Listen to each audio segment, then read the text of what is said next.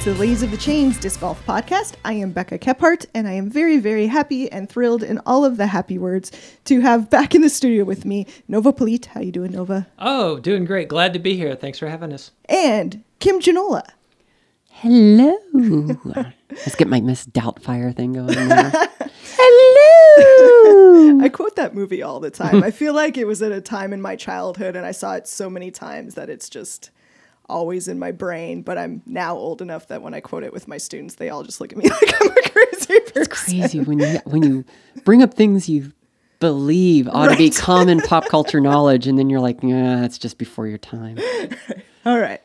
So we're going to start with an extended What You've Been Disking this segment because y'all been some places and done some things since we talked last. So, Kim, why don't you get us started? Well, let's see. Um, most recently, the Omaha Ladies Open. Big shout out to Kim Van Brunt, Devon Schultz, Mira Peterson, and everyone in Omaha for putting on a women's event.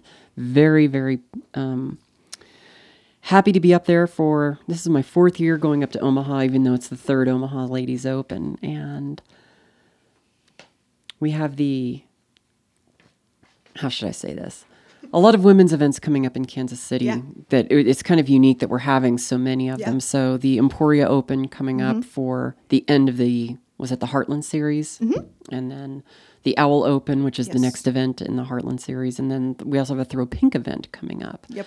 So, ladies of Kansas City, we want you there. Yeah. Show up. And I guess the big thing to really talk about is Masters Worlds. Yeah. so, Masters Worlds was an interesting thing where it was almost like a Murphy's Law event for me. Um, so I had ordered a new pair of shoes because after the Kansas City Wide Open on day one at Waterworks, I'm like, I need some new waterproof shoes. I have to have new waterproof shoes. And everyone's like, you need to get Terrex. And I'm like, okay, Terrex. So I ordered some and they came, and I realized through my own lack of uh, perception, I had ordered the non Gore Tex Terrex. Oh, no. Yeah. So these were not waterproof at all. Yeah. And I'm looking at the time before I get to Vermont, going, there's just no time to have them delivered here, but I have them delivered to the inn. That was my idea. So I went back online, made certain I looked for the models that had the Gore Tex, ordered another pair, got the temporary Amazon Prime membership so I could have the, the speedy shipping for free. They showed up at the inn day before round one. I'm all happy. And they're not Gore Tex. and I checked and it's the right model, it's the right mm. everything. I don't know if when I clicked on the sizing or the color scheme, if right. doing that somehow took me away from the Gore-Tex ones. I don't know, but there's just no way I'm getting Gore-Tex shoes now. And then round one happened. Um, It was a little wet, I hear. like a sprinkle? Like there's a little sprinkle? so Elaine King and a couple others have, have talked about that it it's arguably the most challenging round of golf most of us have ever played in. Um, to say that it was raining does a disservice to some of the rain I've played in. I mean, I think that the spout of rain in Joplin was worse for a portion of it, but Joplin was not as long as this. I mean, it rained pretty much the entirety of round one. Um, I think we had minor sprinkles on hole one, and then it was dying off by hole 18, but we basically played in the rain the entire round. Yeah. And it was windy, I hear, too, right? oh, yeah. So it was coming at you sideways? Yeah.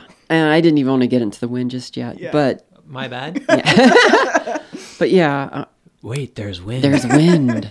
there's wind. So we found out from some of the officials, I guess, later that there was like 35 to 50 Yeah, mile an hour right. winds during the round, and it's just like, wow, it's it's crazy. And I'm playing in shoes that are not waterproofed at all. It was it was not fun. And despite all of that, I was hanging in there until hole Yeah. 17. And Right. uh, hole 17, I had basically no grip left in my fingers. Um, it, my fingers were pruned and they were slippery. No matter how much I was trying to dry them off, I just couldn't hold Right. the disc. And uh, on hole 18, Hole 18, for everyone who's seen the footage of Fox Run before, it you look at hole 18 and you just want to throw it. It is one of these um, holes that it's just saying, "Come throw me, come throw me." I, we arrived at Smuggler's Notch, and I'm looking up at hole 18, going, "I want to throw that so bad. I want to throw it so bad." And I practiced that hole. I knew exactly what I wanted to Yeah. throw on that. I was just parking where I wanted to put my mm-hmm. drives in practice. And I'm like, okay, you can do this. Despite the rain, you can do this. Mm. My disc, my poor Tesla flies so gracefully over the out of bounds and starts coming back into the inbounds and then die. it's, like- it's not even a foot from the Oh gosh. from the out of bounds. It's Yeah. you know, it's within a foot, and it's just like, are you kidding? Mm. But because I was throwing out of bounds pretty much the Right. Uh, hill, I had uh, I got like maybe eight or nine feet right. in off the tee pad or something like that, and I'd throw it again. And then we're throwing like into to a tailwind, so I'm like, all right, I, I can make this work. I adjust my disc, and instead, as it's getting ready to do its final flight, it's getting ready to fade back in. All of a sudden, it lifts up and dumps right. It was just like, what? what? what? So You uh, had one job. going right was not in the cards. You were you were fading. what was that? So, uh, so needless to say, uh, I had some really really rough final two holes on in Yeah. round one, and Yeah. um, that put me like if I had parred the last two holes, Right. I or even would have been bo- if I would have just simple bogeyed the last Yep. two holes, I would have been within the you know with the other women in the top four, and Right. I just didn't, and so I was just trying to play catch up the rest of the time, Mm-hmm. and I don't know how many of you watched the footage from Ma- our Pro Worlds last year. Mm-hmm. These are courses you kind of don't want to attack too too aggressively, Right. Um, partially because of the out of bounds, partially because of the trees, and I went out there being very aggressive, Yeah. and it sometimes worked and sometimes didn't. And when it didn't, it was more costly than the times it worked. So I didn't really ever make up any ground, and uh, you know it. It was a rough major for me, but you know Tennessee's next year. I like playing Tennessee, Yeah. so we'll see what happens then. Yeah. What were your thoughts about Smuggler's Notch overall? Like, did it live up to the hype? What? Yes. How'd you feel about the courses? Yes. Yeah. Oh, oh, yes, absolutely. Um, despite the fact that I'm coming back with a, a result that I don't feel is accurate Sure. to my game, Right. um, I would love to play them again. Yeah. I mean, in a heartbeat. If you Yeah. said, "Hey, do you want to go play Smuggler's Notch?" I'd be like, "Absolutely, I want to go play Smuggler's Notch." So both courses. So yeah. Awesome. Right. So yeah. All right, Nova, tell us about things in Nova land of disc golf. All right. I uh, I've also had some really bad results this summer, and I'm not going to go into detail. Um, now, a little bit of a midsummer slump. Um, I missed cash at uh, the Kansas City Wide Open and the uh, DGPT Ledgestone Insurance Open. Um, Ledgestone is not my fault. They need new tee pads at Sunset Hills. That's all I'm saying. Uh, front nine temp tee pads. I shot terrible. Back nine, uh, the unused part of the ball golf course, uh, concrete permanent tee pads. Shot great. I looked at all three rounds. Front nine terrible. Back nine great. So get it together. Um, let's see. Uh, Kim already mentioned we went up to the Omaha Omaha Ladies Open. That was a good time. Thanks for having us, Mira. Um, and uh, it's hot out, uh, so I didn't play much this past week. And uh, we just came from Waterworks Park here in Kansas City, where there was a uh, MVP uh, circuit event, three disc event, and one of the three discs is the uh, Streamline Trace, and that's my main driver. That's my go-to all the time. It's my security blanket. It's my happy disc, and one of the three discs in the three disc event was this. So it's like having a cheat code. so I did pretty good. Won women's overall. Turned in the scorecard, took a look, and it turns out I tied the man who won the men's side. so that feels good. Yeah. Uh, now, if only it was like sanctioned. Right. And that takes us all the way up to just like a half hour ago. Nice. Uh, Yeah. We came here from there. The T pad issue is real. Yeah. Um, if you watch uh, some of the footage from Pro Masters World, if you actually get to see some of that from Central Coast, um, we played from the blue pa- the blue positions, and on a lot of the places at Brewster Ridge, the blue positions are gravel, and it's very short gravel as opposed to a full Right. Um, lengthed pad. And so if you saw the men play, you basically saw them play from the full pads and And they were like made out of like elaborate patio paving stones that were all mosaic together, nice. And it looked like you were throwing from like little kitty litter boxes. Seriously, it's that kind of gravel. Yeah.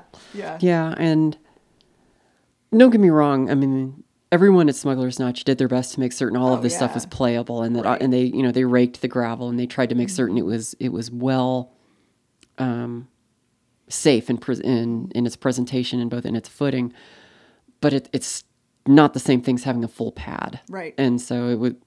That was that was also kind of challenging. So it the struggle is real when Oh, yeah. you're playing from two different surfaces because some of the times the blue and the gold were the same positions and you get to play from those and then you go up to blue it elsewhere and it's not it's gravel and it's like what Yeah. no Yeah, I'll give a quick shout out to a great new podcast from Ultiworld if you haven't checked it out yet, The Inside Line. And Elaine, Elaine King was actually on the last episode. Mm-hmm. That was a fantastic yeah, episode. and they were they were Love Elaine talking so a- much. Yeah, right. And they were talking a little bit about these variables in, in T pads and kind of what can be done to and not just T pads, but make kind of some overall um just regulations or, or something consistent something that can help us maybe address some of these issues. Like because even at the european open this this last weekend uh, Kristin Tattar on a t-pad she was throwing a forehand shot and she just fell so hard and it looked like there was some kind of gravelly dirty something going on um, on top of the tee pad and you know we're outside certain things are going to happen fair enough. Um, but i think that's that's just a, a good topic to continue to talk about um, because yeah i am in total agreement as a much much lower level player as y'all like i am very happy when i'm getting to drive from real concrete because I, I just really struggle in my game right now with field drives and it's something i'm working on but um, yeah concrete is I, nice I agree with Elaine that there needs to be a, a tour standard Yeah. uh, for T pads. Right. And that if you've got different divisions playing from different T pads, they need to be of a similar quality. Yeah. yes No pun intended. Yeah. because the idea and the practice of kind of like retrofitting a course for different skill levels or different distance throwing or, or whatever we're going to you know call that if you're putting in temporary t pads that aren't going to be there full time you're the divisions playing from those t pads are not playing the same course at all that the people playing from the installed positions are. Yeah. Yeah, a slick piece of inch thick rubber just thrown on a hillside. right Um, you know, it's it's bumpy, it's lumpy, it may not be pointed the right way. Uh, it's a smooth surface, so if you just walked off of uh, grass that's coated in dew, you're going to be slipping and sliding on it. yeah Not optimal. you Yeah. know? There were a couple positions at Brewster where they had extended the teeing area outside of the gravel. So if you wanted to throw to the left or the right of it, you Mm-hmm. Could. And trust me, we did. yeah Yeah. yeah Uh, and that that's okay for a smaller tournament with a smaller field. Um, they allowed us. They widened the temp tees at Ledgestone by a foot on either side, and after one or two cards had gone through, that one foot wide strip of grass on either side of the tee had been, you know, completely Right. churned up into Right. dead grass and Right. mud. Yep. Because everybody was doing that, so the first couple of people to throw off the sides had, you know, damp grass, but still better than slipping and sliding on a slip and slide. right Uh, and then everyone after that just, well, do you want the slip and slide or do you want the mud? right. No, that's that's so true. So I've just got a couple things. Um, first of all, I want to thank you for sharing your struggles. Uh, it's been something I've been thinking about the last few days, just watching the European Open and and watching um, you know these top level professional players come back from disappointing rounds and from disappointing throws and things like that. So, you know, to see y'all also struggle, to know that, you know, down here, couple hundred or so points lower than you, that I'm Uh, still everybo- struggling, that there's still hope. sometimes. Exactly. So just, it gives me a lot of hope uh, to see kind of the, the roller coaster that it is, but then the coming back and triumphing, but that it's, it's okay to struggle and the struggle's not forever is fantastic. Um, and then I just wanted to give a quick shout out for my What You've Been Disking. I think I've done this before, but here it comes again to the MVP Entropy. It has been the best disc, really, I think I've added to my bag um, this season. And something that's cool about it is like I've learned a shot with it I didn't know that I had. Um, I've been throwing a lot of spike hyzers with it. It is my spike hyzer jam for approach shots, and it works really well for that. And that's cool that it helped me learn how to throw a shot that I didn't know how to throw maybe as well before. So uh, Kim and Becca, are you down with entropy? Yeah, you know me. you down with entropy? yeah, you know me. You down with entropy? Yeah, you know me. Who's down with entropy? Every MVP. And with that, we'll take our first break. And when we come back, Coach Nova's red hot tip top tip. The tenth one. Ladies First Disc Golf is the most comprehensive retailer for women's disc golf needs. With over 50 five star reviews on Google and Facebook, listen to what their customers have to say. Veronica B says, I love the selection they have. Discs popular with women can be hard to find, but not here. I love the t shirts and hoodies. I live in them. Nikki N says, I love every product I've gotten from LFDG. Customer service is fantastic and fast shipping. If you are looking for stylish and comfortable disc golf apparel and discs for women disc golfers of all skill levels, Ladies First Disc Golf has your needs covered. For Ladies of the Chains listeners, we're offering an exclusive 20% off discount on your next order of $19 or more. Visit ladiesfirstdiscgolf.com and use code LOTC20 at checkout. It's time for Coach Nova's Red Hot Tip Top Tips. Quick clips of gripping tips and surprising advising with no compromising. Coming to you bi weekly on the Ladies of the Chain. Hey everybody, Coach Nova here. In his novel about fictional Vikings called Eaters of the Dead, Michael Crichton wrote this Praise not the day until evening has come, a woman until she is burnt, a sword until it is tried, a maiden until she is married, ice until it has been crossed, beer until it has been drunk. Now, some of that is awful and problematic, absolutely. But what those fictional Vikings were saying can be applied to disc golf, and I don't just mean the part about drinking beer. Here's what I do mean. We've all been there. You throw an obviously bad shot, and from where you're standing, it looks like a pretty bad situation, and a feeling of doom and dread settles over you. Or sometimes you throw what feels like a great shot, and you're stoked, and you walk on clouds all the way up the fairway. And in either case, you arrive at your disc, and what you find is the complete opposite of what you expected to find. Your terrible shot actually fought through the stuff, and you've got a great look, or you discovered a new line that will work out okay. Or maybe your awesome shot hit a root and rolled down a hillside, or landed in knee deep poison ivy, or skipped up against a tree and now you're pinched. What happened is you let your emotions get ahead of your situation. You didn't know if it was a good or a bad throw until you got to the disc and evaluated the lie. All that time you spent sad over what you thought was a bad throw was just a needless drag on your mood, not to mention the people around you. Or you just went through the emotional whiplash of discovering that your awesome shot was actually an unfortunate one, and your joy has turned to ashes. My point is this don't be mad or sad or glad until you're sure you ought to be. Neither praise nor curse any throw until you've walked up to the lie and had a good look around. The time to be glad or sad is after you know for sure, not before. Now, I know there are some Zen masters out there who are already reaching for their Zen phones to Zen at me on Twitter. Coach Nova, they write, How about you just tell people not to be mad or glad? Huh? Have you considered that? To that I reply, I make these segments for normal people, not Zen masters. If you can turn off all your emotions, then more power to you, sister. But for all the regular people listening today, I say this. When you're out playing, don't jump to conclusions.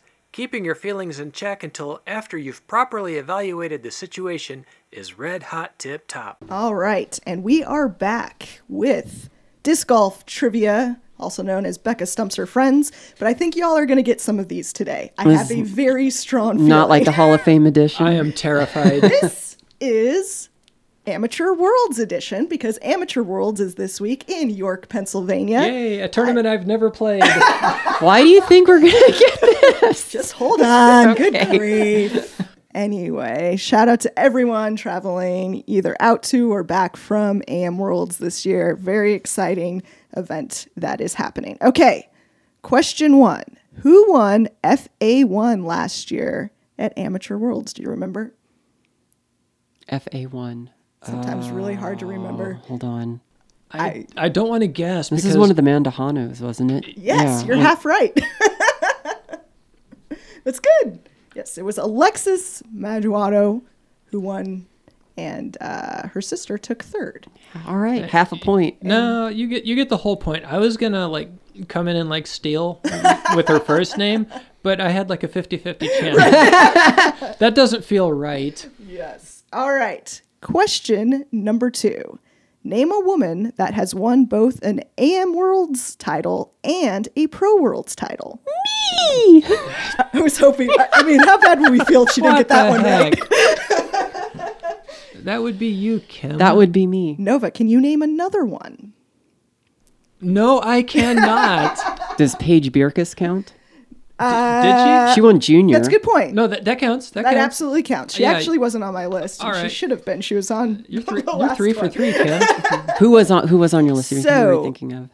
I, I checked both lists against each other when I was pretty tired, so someone let me know if I'm wrong. But as far as I know, uh, Juliana Korver and Sue Stevens. All right. Yeah. Yeah, Sue won uh, an advanced title, and then she also won a, uh FA 40, or I'm sorry, an FP 40 title. So Yep. Very cool. And I won FA at the time FA forty, Right. and then FP forty. I got to get the strange letter like it's so number. fast. It's like faster to do that, and then I'm always questioning myself. They're both masters. One AM, one pro. Right, exactly. Okay, next question. How many women this year total are competing? You go over under here because you probably don't know the exact number. So give me a guess. 144. Okay, so this is. Wait, what divisions? How many divisions? All, including all of the women divisions. But we're not including juniors in this because no, it- because that was a separate yeah, that tournament. was a different. just just wanted to confirm. Yeah. One twenty. 86. Dang womp, it. womp, but that's okay. And that's out of 705 competitors. So we're at 12%. that is actually an improvement. right. So we're still trending upward. Hooray. Anyway. All right. So that brings us to our topics of the week. And Nova has a couple things to talk about. So why don't you start with one of yours, Nova? I'm going to do that. Uh, I want to talk about uh, music on the course, Yeah. and I'm not talking about Bluetooth speakers. I'm only I'm talking about music that only you can hear. So I want to throw it out to everybody. Um, do you listen to music on the course? Um, if you do, what kind of player do you use? And then when you're listening to it, what kind of music do you use? Um, I'm gonna start. I I have an iPod because I don't like to use my phone. Sure. And usually, if I'm putting on the earbuds, uh, it's because I'm mad. I'm, I'm. Right. It's like I need the world yeah. to go away, Yeah. and I'm throwing mad. So I put on some good mad music. Um, soundtrack to uh, Repo Man from back in the '80s usually does the trick. That's some classic '80s LA uh, punk rock. Um, but I wanna I wanna throw it out there too. Uh, do you use your phone or do you use a dedicated music player? Do you use the wired earbuds? Do you use the Bluetooth ones that are two of them stuck together? Do you go old school and get your big headphones like you're at the disco? And I want to also know: Are you streaming on the internet on your phone, or are you using pre-made playlists? Uh, I'm going with playlists because I don't stream because I also don't like the radio. I like to control my music. Yeah. Um, but I want to hear y'all. I have never used any earphones, earbuds, MP3 player, phone, anything, even in a practice round. Do you do you hum to yourself? But- You ever get a song stuck in your head? Sure. You're, just, you're on the course. You just do do do do. Sure, but having a song stuck in my head isn't the same thing as needing music to shut the world out. Oh, okay. And don't get me wrong, I should probably investigate this at some point in time, but I've never actually done it. I never have either, and I really want to. There's a couple things and reasons why I've hesitated. The number one reason why I've never done it is just purely logistical that I'm concerned that if I had anything wired that it might, you know, mess with my throw somehow, Yeah, yeah. you know, trip me up. Um, I'm scared of using the little wireless earbud thingies. I've never used those because I'm scared they're going to fall out of my ears. Oh, you talking about like the the AirPods? Yeah, yeah, yeah. It's like yeah, if like one goes squirting out of your Right. ear. It's like it's in the tall grass. But Kevin Jones rocks those and it's like totally fine. So I feel like it's I- at least possible. Th- th- those terrify me for for that Right. reason. They- But- they look like they should just fly away. Shout out to Cam- Cameron Masher-Schmidt. Did I say it right? Yes. Masher's- Okay, so The wide open. when I was following the lead card at the wide open, Big like, old He's rocking these big, big old headphones, right? And I think this is like a related topic too. We should talk about is how you feel when other people on your card maybe are listening to music. And to me, like as long as you're paying attention to the things that you're supposed to be paying attention to, and Yeah. you know we can communicate when we need to communicate, it's totally fine with me. But that was the first time I'd ever seen anyone wear over the head Yes. like earphone like wireless and i'm like that's kind of genius like i wouldn't be scared of those like falling off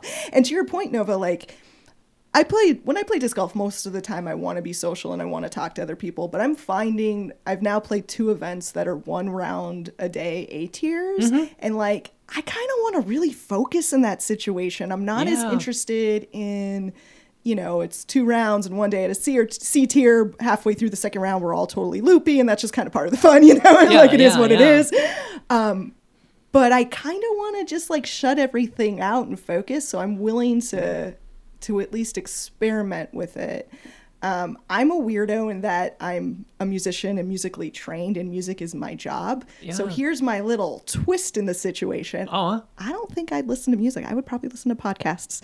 I'd probably get me some NPR, get my Oh. brain focused and relaxed, and just concentrate on whatever story I'm just listening to. listening But- to people talking in Yes. soothing tones. Yes, hundred percent. I had to stop listening to that in my car because I kept driving off the road. it's like But you bring up a good point. Um, you know, if it is an uh, one round a day event and you've got like three or four rounds you have to play, and you want to be focused on that because it, it's not loopy in the middle of the C Right. tier or two round C tiers you're talking about. You know, imagine that now with the fact that this is your livelihood. Right. You are depending upon a Right. cash. absolutely. So, you know, I understand completely why Yeah. You'll often see Sarah Hokom or Jennifer Allen or any number of pro women or pro men for that matter Yep. listening to something that's going to allow them to focus because every stroke could Right. mean the difference between how much money you're taking home that day. I want to talk about the enormous phone that Jennifer Allen always has in her back pocket. I've, I've, it's like, yeah, she's listening to music. I get it, but it's like she's got a Galaxy Note 53 in her back pocket, and it's like, how does she, how does she not Yeah. sit on that? But I'm sure she How practices that way too, right? Yeah. Like, so she's probably very. Oh yeah, yeah. I mean, yeah. Everybody, Yeah. everybody does everybody. You do you. It's just I'm just watching and I'm like, I would sit on that and break it in a heartbeat. Um, to, I mean, and and that kind of gets back to what you were saying about the logistics of it. Um, remember the little tiny iPod shuffles that Mm-hmm. Yes. were like the size of a marshmallow, or Right. I don't know, a gram, uh, a Golden Graham cereal. Yeah. Um, got one of those, and I clip it on the strap on the back of my hat Oh yeah. because you know Lupe said dad hats are okay, right. and the earbuds just hang and stick in my ears, and there are no wires Okay. below shoulder level, Right. And Yeah. it weighs nothing, so I don't even notice it's on my hat. Right. That's smart. So that yeah, I, w- I wouldn't go that far, yeah. uh, but it's effective. Yeah, but it's just for myself taking the earbud out, having to put it back in, making certain I do this before and after so that oh, to talk to people. to t- well to talk to people and to make certain it's back in when I'm ready to throw and Mm. you know how much time do I need to acclimate after putting the earbuds back in I don't know I've never done it so it, it Right. The can talk to logistic. Yeah. the logistics of of that kind of move or excuse me movement and additional just care that goes in before every single throw I don't know it's just something I've never wanted to investigate Yeah, I use the really, really crummy earbuds that come with iPods, and they don't make a good seal. So they're just like barely hanging on Mm-hmm. in my ears as it is. And the outside world comes in around them just Right. fine as long as I don't crank it to dangerous volume. Sure. And that brings me to one of my favorite things I love talking about, which is what is the net positive? You know, and I think that's ultimately the question is like you just kind of have to experiment with it and see if the result is good, then yeah. Uh, agreed. I mean, it's not for everybody, and it's not for every situation. Right. It's it's a tool like Yeah. anything else. There have been times where I'm not going to name names or point fingers. I've played with enough people that nobody knows who I'm talking about. um, that yeah, it's like it is time. It's time to put in the earbuds. Yeah. Um, Right. And then there's other times where it's just like I really need Iggy Pop yelling in my ears right now to get me motivated. Nothing else is working. I like it. I need Ashley Conley and Carrie Ricketts to be on the card with me every single time I play. So maybe You would never need music. I would never need music. I love those two women to death. They're so much fun to play So with. to my like NPR They point- are a melody. Yeah, like just re- maybe you just need to record them and then have them be your playlist. Perfect. And then you can have them all the time, which I like. I support that. Kim, what do you got? All right.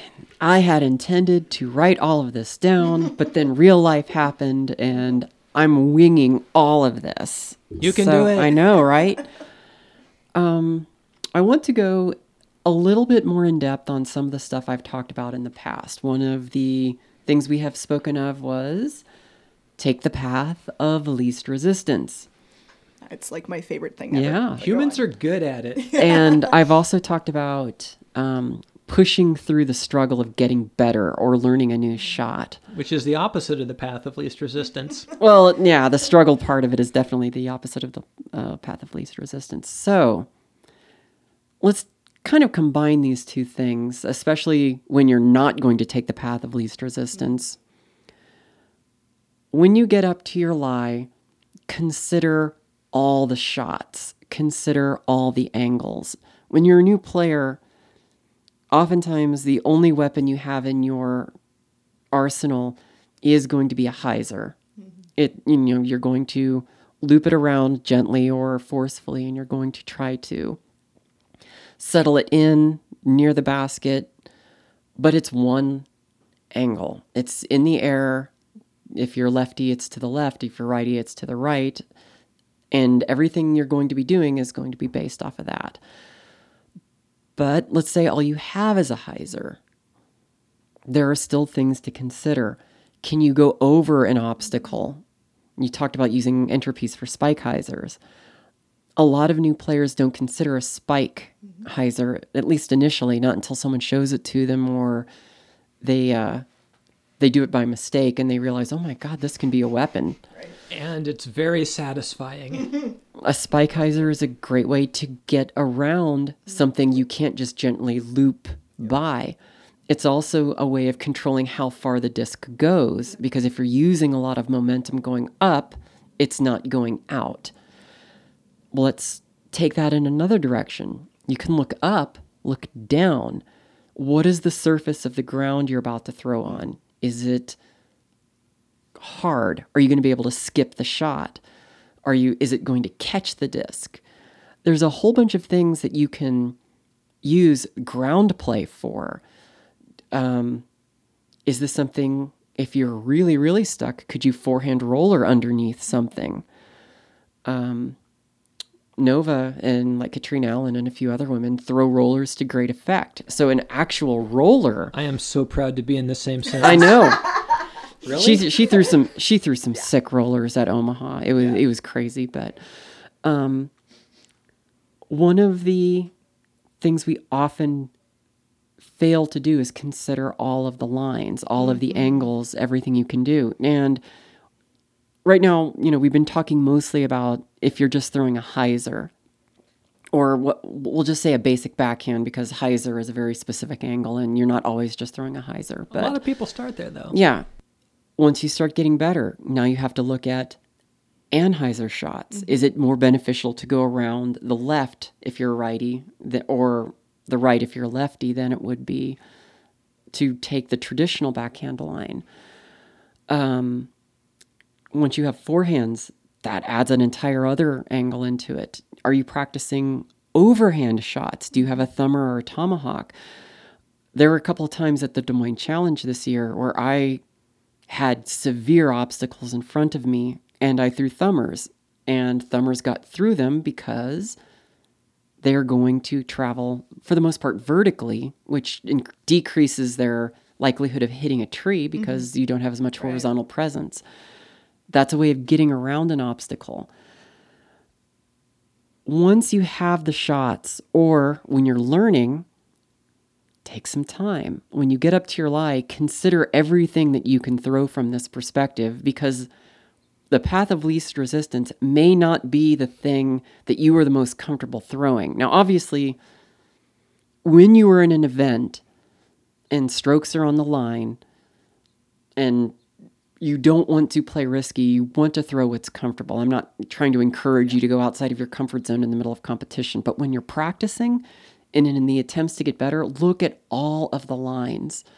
Because if there is a spike hyzer, a skip shot, um, a roller shot, something that is what you normally don't throw here, don't practice, this is a perfect opportunity to start getting better. Yeah.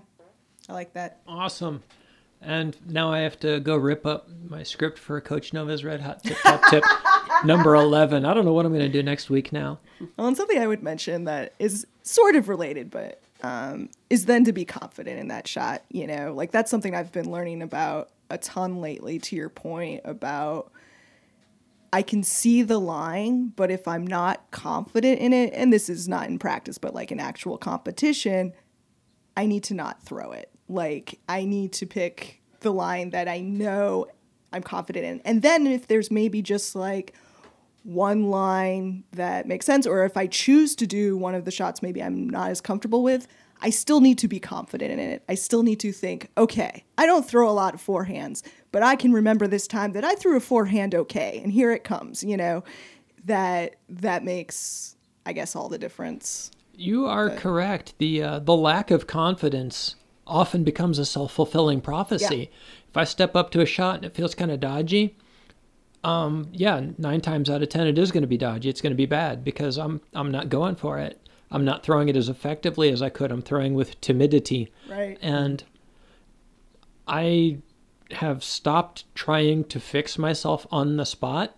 If I step Yeah. up to a line and I'm lining up and I'm you know doing a couple of swings, and I think I don't know about this. Well, I step off. And Yeah. I apologize to everybody for wasting their time, and I say, and usually I'm like I'm watching the clock. I'm like, wow, I just burned 20 or 30 seconds doing nothing. And then yeah, I'll just grab a really overstable disc and just hurl it over a tree just on a thumber. It's like, yeah, that, that's fine. That's fine. I this wasn't going to work. Um, Let's go back to the security blanket. Grab my favorite overstable mid and just fire it over a tree. I don't care. Yeah, so let's definitely, you know, talk about that. All of these things that, you know, the last couple times I've been on where I'm like, try new stuff out, Yeah. learn the new shot, add another tool to your toolbox so that when you actually do this in competition, you'll have more options. If you were going to take one of these tools that you don't use that often out and you're going to use it, you have to commit to it Yep. For sure. if you don't commit to the shot, like Nova said, the timidity is going to wreck it. You're going to hyzer out early. Mm-hmm. You're not going to get enough power, so it's going to 100%. dump. Yeah. Or it's gonna come up short. the angle is going to be wrong. There isn't going to be sufficient power to make the disc fly the way you intended. Any number of these things. If you decide to pull one of these lesser used tools out of your toolbox, commit to the shot. But that's why I'm talking about when you step up to your line practice, Yeah. look at all of the shots you could Right. throw because this is practice. Right. Take the time to throw some of these other things. It mm-hmm. doesn't matter in practice if they're bad Yeah. this is the time where you can start seeing the many options that you actually have available to you and start learning them. Because if you wait until you're in a league round or you're in an event mm-hmm. or anything like that, you're not ever going to throw them. You're going to have to do it when you feel comfortable and the result isn't necessarily going to affect you negatively. Yeah. Yeah, you don't want to. You don't want your first tomahawk to be hole 16 at Emporia Country Club onto onto that little tiny island. That's not the time. Well, and to your point, I had like the coolest experience at the KC Wide Open, and I'm going to share this just to help myself remember to think about this more that for us our last round was at waterworks and on hole eight i just absolutely parked it. It was just you know a short downhill shot but i still parked it had a tap in birdie. And tap in birdies just always feel good. They don't happen to me a lot but when they do they feel pretty great right? They, uh, they continue to feel good forever. There is never a point in time where a tap in birdie is going to be like, oh, I really wanted to putt this one. yeah, I am so mad that I don't have to putt. but then i walked up to hole nine and like hole nine the Oh, the shot hole. has to go right and Were you playing from the temp tee pad? Was your oh division yeah playing from oh temp? yeah so Okay, so that's I'm not hard. right, but I'm not going for you know the pin. I'm just going for a very very good shot that will give me a good approach, but it cannot hyzer out early. And I knew exactly the disc to throw. I knew exactly how I needed to throw it. But because I had that birdie, I had the confidence to make the shot, and there was no doubt in my mind that I was going to make it. It was like, yeah, I've done this before. I know exactly what I need to do. And I just walked up and executed. And if I could do more of that, I would probably have better scores. So it's just a good takeaway to try to focus on that more than all the times it's hyzered out early. All But- right, and that's to get back to it. That's one of the reasons I listen to music is because that good feeling Right. when you're walking on air up to the tee pad. Yeah.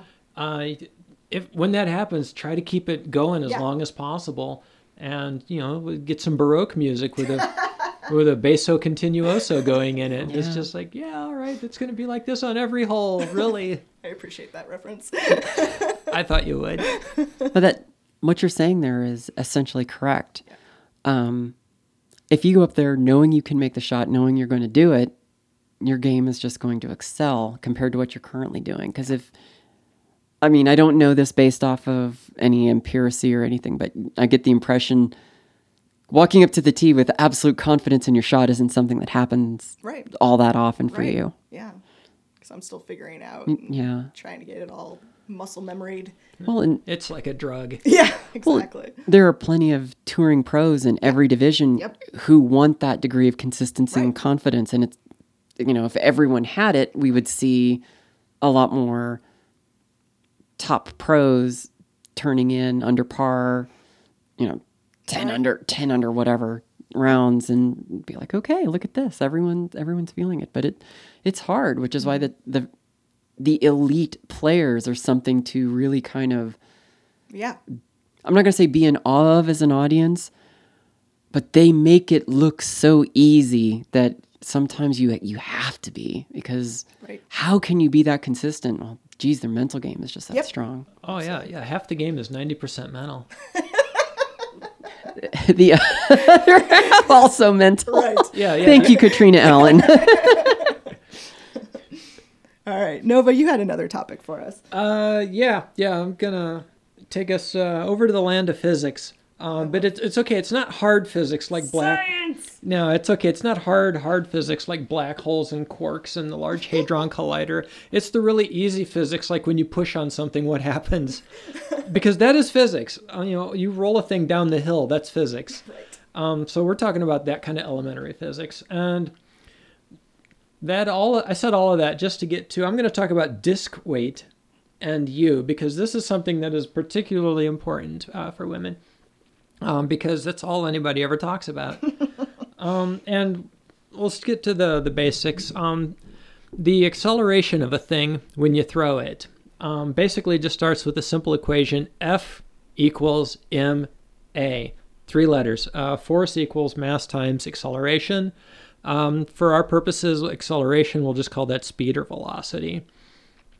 Uh, the math is a hair more complicated, but I'm keeping it basic.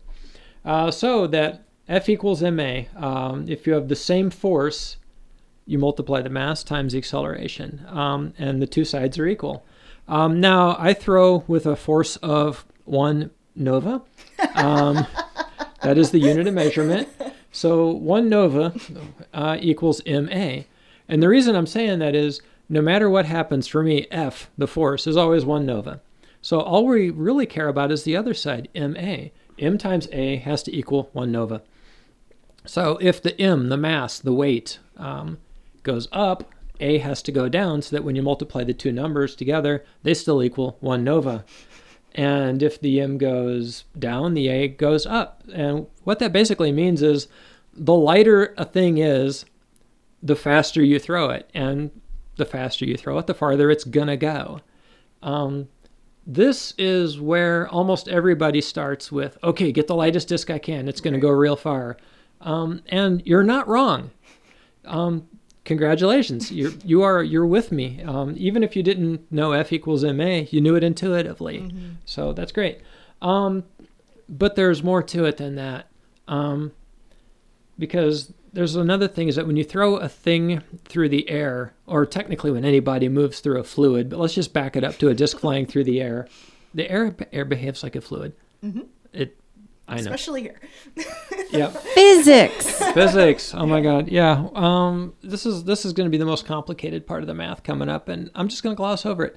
Uh drag Yeah. which is the resistance to a thing going through a fluid um, in this case the aerodynamic drag it increases with the square of the velocity. That means on the equation for figuring out how much drag you've got there's a little 2 up above the v for velocity and what that means is it doesn't just go up a little bit. It doesn't just double. You multiply it by itself. It's exponential, which is bad because you go back to F equals ma, that's linear. One goes down a certain amount, the other one goes up a certain amount. But your velocity being squared means you throw a disc a little bit faster, your drag is going to go up more. So there are diminishing returns mm-hmm. To how light you can make a disc. You can't go out there with a one gram paper plate and throw it five miles Right. because you know you try to throw a sheet of paper. What happens? It goes nowhere because it has an amazing amount of drag. Uh, if you want to feel this, uh, get in a car uh, when there's nobody around. You stick your hand out the window, just your hand, and just a little bit. Don't hurt yourself. You know, 20, 30 miles an hour, um, 50, 60 kilometers per hour. You know, there, you got you got a little bit of resistance pushing on your wind. Uh, you double your speed up to 60 miles an hour, um, 105 kilometers per hour. You stick your hand out the window. You're getting shoved back hard. Right. It is more than double the amount of force. In fact, it is literally quadruple the amount of force. So you doubled the speed, you quadrupled the amount of drag holding you back, and you probably just smacked your hand on the windowsill. Um, this also affects the disc in flight. So, diminishing returns for how light you can make a disc for how fast it's going to fly.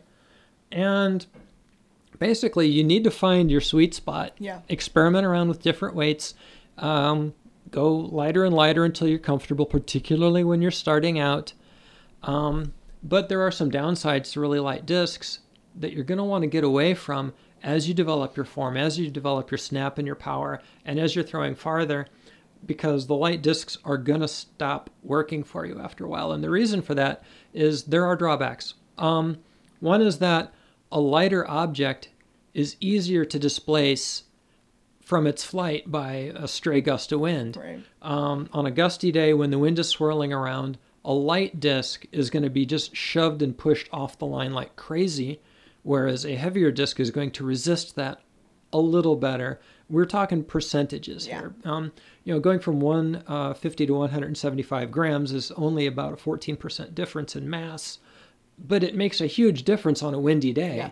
I'm going to put a TLDR on this. um, you know, start as light as you can because it's going to go farther, but as your form cleans up, consider throwing the heavier discs. They're going to work for you. I'm not saying bag max weight on everything. I don't. Yeah.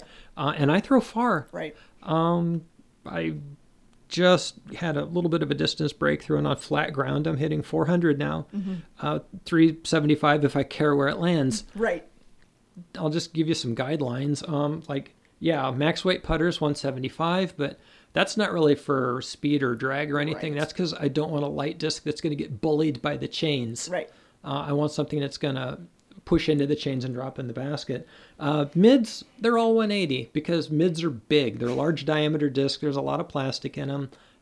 They're hard to find in the lighter weights, so like, eh, 180, whatever. And they do resist the wind better, being heavier, so it makes them more dependable for up shots or tunnel shots. I'm just saying. Uh, but yeah, my fairway drivers and my big drivers, um, 165 to 168. Uh, there's one mold that I'll throw up to 172 just because they don't make them lighter. Right. And right. that is the the final code I want to double back to is the other thing is if you are dedicated, if you are diehard, I throw 160. That is my life. That is my weight. That's where I'm happy. You are drastically limiting the number of molds you can throw because right. there are some manufacturers, not naming names, who are constrained uh, in their factories because they have so many different lines and so many different discs and mm-hmm. so many different companies they make for that it seems like everything they spit out is 175 grams.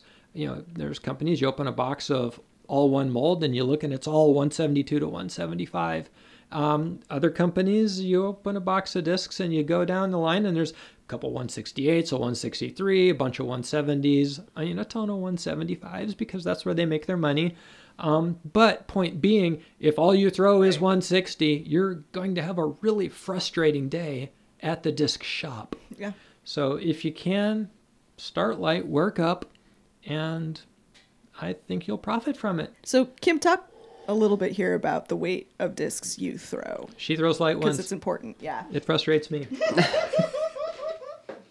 Because you throw lightweight discs. I do throw far. lightweight discs. Yeah. I do throw lightweight discs, but I also throw overmolded discs. Right. Which, you know, um, most of the uh, diehard MVP Axiom fans, stuff like that, will generally tell you that because of the overmolded weight at the rim, you could probably cut five grams off of what you would normally throw in another plastic.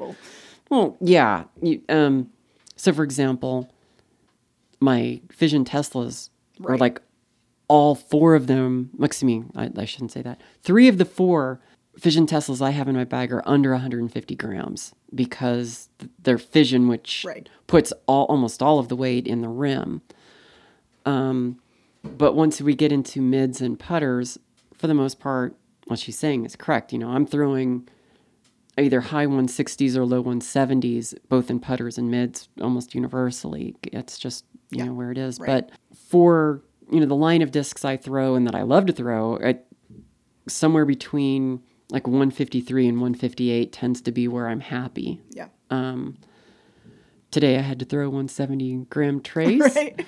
And I was forehanding it pretty much the entire time, and it was working out very well as a forehand disc. Yeah. But it, as a driver, I don't it's like 15 grams higher than right. anything I typically throw. So right. it was it was an interesting adjustment I had to make. Yeah, I'm definitely happy in the 150 class right now. Although I will say things that are more understable, I'm much more comfortable with as the weights go up um, that feel good in my hand. Uh, like the the worst thing for me right now is something that is stable over stable and heavy because when I pick it up, it just doesn't feel like a thing I can throw. Oh, for sure. And when I have something that's more comfortable in my hand because it's not going to be quite as wide of a rim in a driver, a little added weight doesn't bother me too much. Well, well and there there's an important relationship there because right. uh, it gets us back to F equals ma. Right. You got a heavier disc. Um, especially if it's heavier than somebody is accustomed to throwing, it's going to come out a little slower. Right. Which for almost every disc means it's going to act a little bit more stable or overstable than right. it would ordinarily. So it's like you were saying the the combination of a very light, very understable disc, you know, it can cause a lot of throwlers. Right. One of the things that goes back to, you know, my earlier topic about consider all the lines. Yeah one of the things you have to do in considering all the lines is consider what disc you're going to throw. Right. Um, I might say, you know, is the ground hard enough to skip off of? Well, what are you going to throw to skip? Right.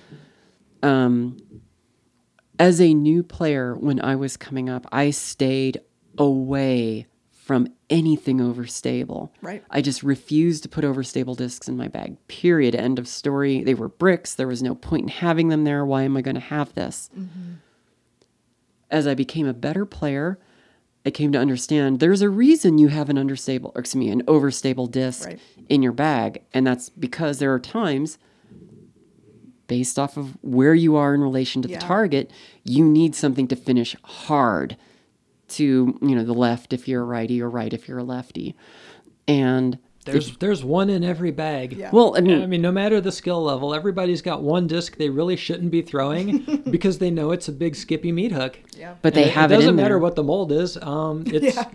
it's just it's sufficiently beefy and heavy that it's their big heavy skippy meat hook. Yeah. But do- Everybody's got one. But you need to be aware that it's there and be aware that there are going to be shots you want to pull it out on. And you also need to be realistic about what it's going to do. A lot of people, especially giving advice to new players, will say, Oh, yeah, this is a really beefy disc. You're going to want to throw it in the wind. And then you go out and throw it in the wind and it doesn't do anything like they, at, they told you it was going to be. Well, no, because as Nova said, you have to put sufficient force on it in order to get the result even with the wind, you're not going to get that force. You know, if we're if we're talking about a disc that's a 13 speed overstable disc and it's 175 grams, at our level of play, we if you get a 13 speed overstable disc to do exactly what you want, then I'll I'll take that back. No. but to be fair, no, she she throws far. She cranks some stuff. So But but, but to, to your point, um, you know, you give somebody that's not very experienced a really big overstable disc and say, yeah, you just throw this into a headwind and you're golden. Right. Well, the headwind helps, Right. but Doesn't. the, not enough, I think. Yeah, totally agree. You know, which is why, you know, when you're a new player and you say, you know, throw something a little bit more stable into a headphone, well, what is stable for what you're throwing? Right. Yes, it's all relative. I mean, if you're throwing an exceptionally understable disc, we'll say a diamond or a relay or a mm-hmm. leopard or anything in the the very understable class of discs, and this thing is behaving stable or overstable for you, you're not going to be wanting to throw something at the entire other end of the spectrum into a headwind because it it's just not going to work out for you. There's a couple of degrees towards the center of stability that you can throw to get the a similar result with the force you're putting on it. And Nova, you had one other thing you wanted to mention today. Uh, it's true, yeah. Uh, last time I was here it was like, what, uh, six, eight weeks ago? Uh, did uh, about five minutes on the uh, change to the PDGA's policy for eligibility for gender protected divisions. And I just uh, wanted to check with you, Kim, and you, Becca. Um, where is the sky? It's still in the sky. The sky is not in the sky. falling on the ground. Kim, where's the sky? Is this like a Jimi Hendrix "Excuse Me, where I kiss this guy" thing, No, or no, no, don't, don't kiss it. That's the last time I ask you a leading question. it's still above us? It, it, did, did it fall? It did not fall. Did it fall and then go back up, or did it just stay up there the whole time? It has stayed up there. All right. Yeah, the sky, it didn't fall. That's all. Back to you. Excellent. Really good conversation. Thank you so much for bringing those topics. We're going to take a quick break, and when we come back, our tournament spotlight and FPO recap.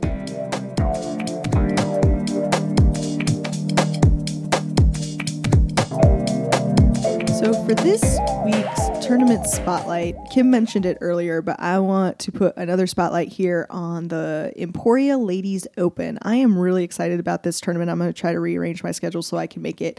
Uh, but it's October 5th in Emporia, and Denise Cameron and Jackie Morris are running it, and they are awesome people. And it's going to be the first all women's event in Emporia. They've had a all women's league uh, going on down there, I think, for a couple seasons now. And yeah, it should be a really, really good time. So definitely try to make it out if you can. Uh, you know, road trips to Emporia are always a good plan. All right, so let's talk about this weekend's big tournaments. And let's start with the biggest one, the European Open, the major that took place out in Finland. Always a cool event. I, I really like watching the play on the Beast.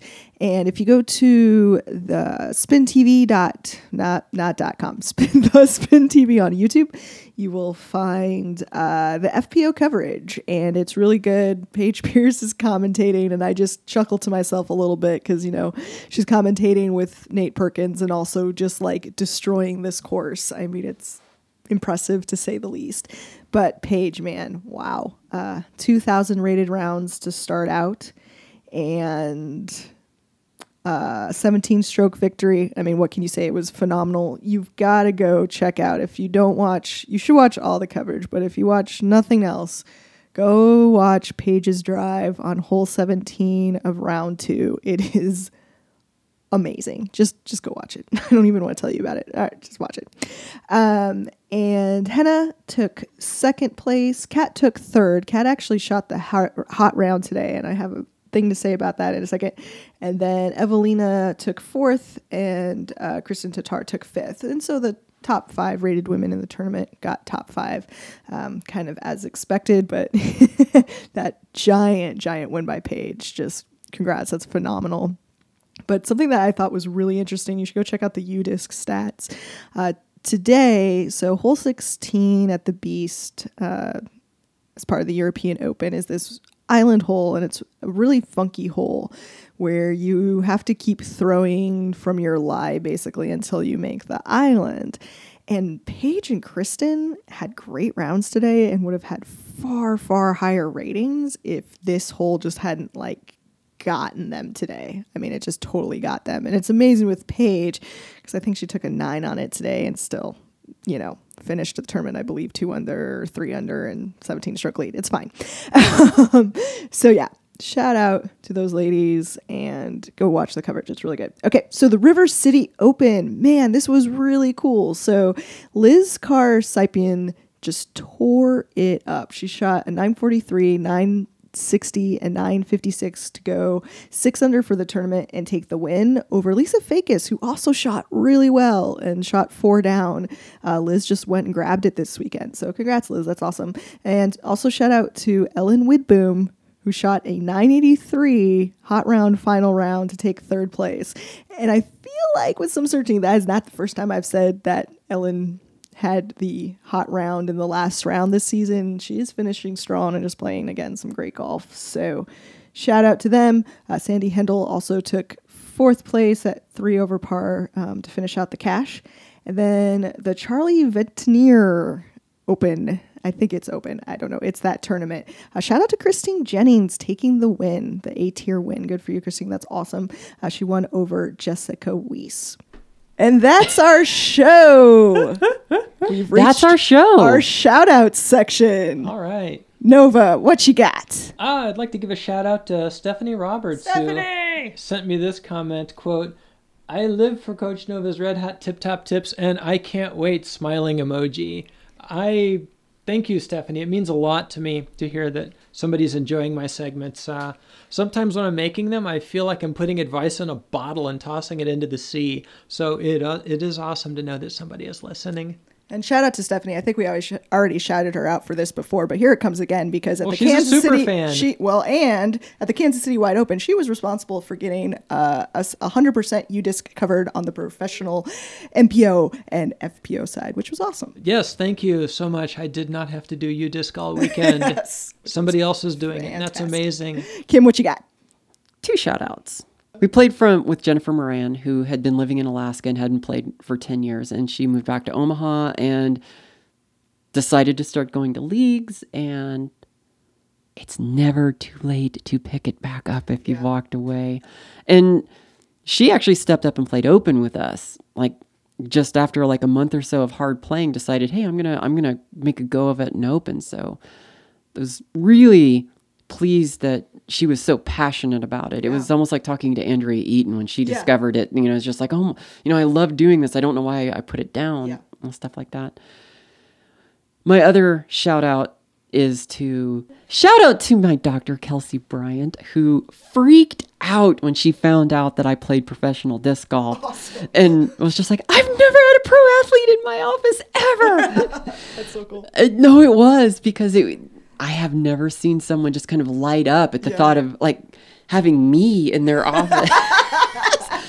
and she was like shocked that there was professional disc golf at all. And I started explaining this, and I'm like, at the time, this is before Vermont, and I'm like, should I tell you that I'm the reigning world champion? And she just, she just lost it. And she's like, oh my god, I've got a world oh. champion in my office. So, but the one thing she said after hearing what it was and how it was played was like it was something she wants to get into. Yeah. So, Dr. Bryant, if you're out there, just remember the Kansas City Divas meet on Monday at Rosedale. like. And we would love to see you out there. Thank you so much for listening to the Ladies of the Chains Disc Golf Podcast. Thank you, as always, to DZ Discs, where the disc you see is the disc you get. You can use the code GUITAR at checkout if you are a new customer for a discount. Hey, quick note we will not have a show next week. I am going to be on vacation. So we'll catch you back here in a couple of weeks on Ladies of the Chains Disc Golf Podcast.